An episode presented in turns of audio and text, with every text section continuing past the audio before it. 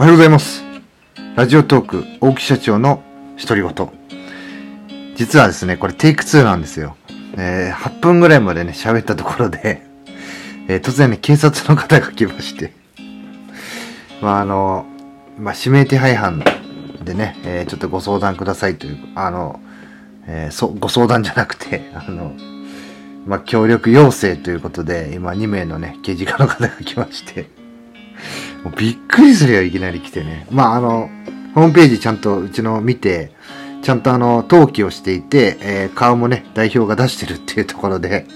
えー、うちに来たそうなんですけども、まあね、そういった部分であの、ホームページとか見て信用してもらってね、えー、来ていただいて、まあ、その部分では良かったのかなと思いますけど、ではあの本題に入りますが、今日はね何を話したいかと言いますと、完全に私事でございます。もうねそんなの大きい勝手にやれよってね思うかもしれませんが、まあこれのこの話を聞いてね、何か一つこうヒントというか、まあ挑戦というかね、えー、そこにこうヒントを得られることがあればねいいなという思いでお話しさせていただきます。まあ、私はあの幼少期からスポーツが大好きで、特にあの最初野球をやっておりました。少年野球ですね。で、少年野球にねんかんやって、小学校ろくねんせいの時に、まあちょうどあの、そのちょっと前にドーハの悲劇っていうのがあって、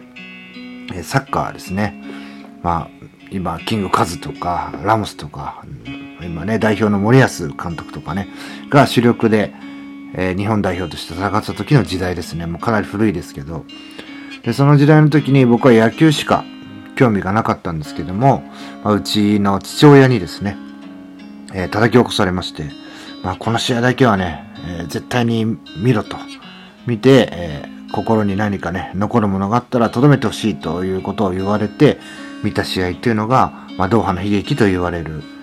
ね、あの今も語り継がれる伝説のサッカーの日本代表の試合だったということなんですね。でそこから、えー、僕もね、えー、分かりやすい人間なんでおっしゃサッカーやろうっつってねサッカーをやってにじゅうさんねん経ったわけなんですが、まああのだんだんにじゅうねん以上やってるとねマンネリ化してくるんですよね。自分の実力もよくわかってますし、もう今のままでいいやっていうね、努力をしなく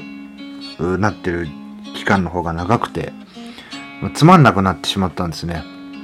で、えー、まあ一時期ねちょっと引退をしまして、まあ、やめまして、サッカーボール蹴ること自体をやめて、でその時に、えー、野球高校の同級生がね誘ってくれて、えー、野球チームに入りました。最初はね本当に軽い気持ちだったんですよ。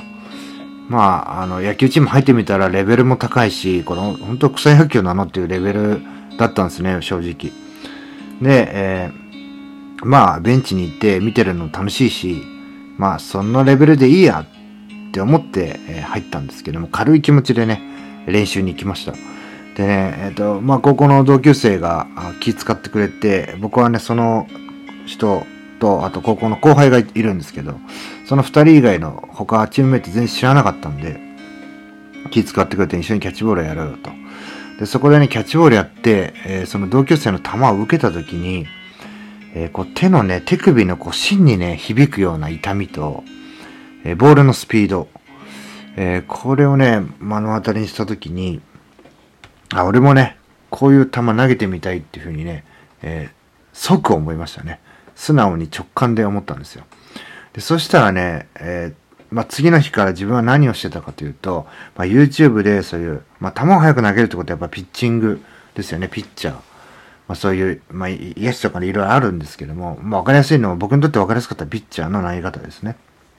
で、それを徹底的に研究しました。で、次に、行き着く先っていうのはやっぱしね、体、肩とか腕がね、痛くなるんですよ。で、次にね、僕はあの、桑田さんのね、元巨人のエース、じゅうはちばんのね、桑田さんの YouTube 出演してるのを見て、投げ方、体に負担のかからない投げ方。で、そういうものをね、ひたすら突き詰めていきました。で、えー、チーム練習があるときに、えー、チームメイトに、まあ僕からね、これどうですかって言ったらね、それはみんなアドバイスくれるんですけど、やっぱね、自然と変わったっていうね、何か違う、何か変わったんだっていうものが見れないと、僕はね、自主練習してる意味ないって思ってたんで、やっぱ何も言わないとね、やっぱ気づいてくれるんですよね。ちゃんとね、練習してると。んなんか違うなと。で、えー、ピッチやってみないか。あの、僕左利きで、なんかね、僕はもうずっと左利きなんでよくわかんないんですけど、やっぱ左利きの投げる球ってなんか違うらしいんですよね。あの右バッター化してみると。で、えー、やってみないかって言われて、そこからちょうどね、いちねんかん、チーム練習も含めて個人練習もね、ずっとね、やってきました。やってきましたというかね、あの継続できたんですよね。自分がね、心の底から、これ、こういう風になりたいって思ってたことだったり、まあ、ピッチャーも僕、少年野球の時、ピッチャーやりたくて少年野球入ったんですけど、まあ、さんばん手、よんばん手ぐらいの実力で、僕に番が回ってくることなかったんですよ。だからね、全然、あの、紅白戦とか、練習試合とかで投げたことありますけど、公式戦では投げたことはなくて、いや、これもしかしたら大人になってから、公式戦で投げる、チャンスが来るかもしれないっていう風になんか思ったんですね。まあ周りの人には言われましたよ。さんじゅうはっさいで野球経験が、まあね、小学校の時の野球経験はにねんしかないやつが、大人、中高とか大学とかもしかしたらそれぐらいの成績を得てやってるやつらを相手に、ピッチャーとしてね、試合に出るっていうのは、明らかにね、無謀すぎると。だけどね、僕はね、やりたいと思ったんで、いちねんかんね、ひたすらね、やり続けてきました。まあ、そしたらですね、先週の日曜日、ちょうどいちねん、ちょうどいちねんです。ちょうどいちねん経った時に、まあ、チャンスが来まして、えー、マウンドに立ってね、えー、まあ、あの、結構大きな大会だったんですけど、まあ、大きな、えー、組織のね、大きな大会、えー、あるこう、陸運とか海運とかね、こう運輸局系の大きな組織の主催してる大会がに参加する機会があって、でそれで投げることができました。まあ結果はね、大惨敗、大失敗でした。大失敗だったんですけども、僕はね、まあもちろんチームには迷惑かけてしまったんですが、僕はね、余計心に火がついてね、さらにね、えー、これは努力してね、なんとかあのそういう大失敗を成功という風にね、変えたいっていう風にね、余計思うようにね、なってしまいました。これはね、僕の性格がそうだからと言ってしまえばそうかもしれません。あの、僕はね、こう失敗したことっていうのを、いや、このままで終わりたくないっていう風にずっと思ってきたタイプなんで、結局ね、キリがないんですよね。どっかで線、線、線を、線引きしないと。ずっとね、だ, だったらそのプロとかそういう風な話になっていってしまうんで、目指すとかで。サッカーもそうだったんですけど、あの、現実が見えてない、えー、のがいいこともありますし、悪いこともあるんですけど、まあ、ただね、一つ言えることは、あの、挑戦したら必ず、そのね、自分が練習してるよ、練習してるよ、上手くなったよっていうんじゃなくて、やっぱ相手が認めてくれたものっていうのは、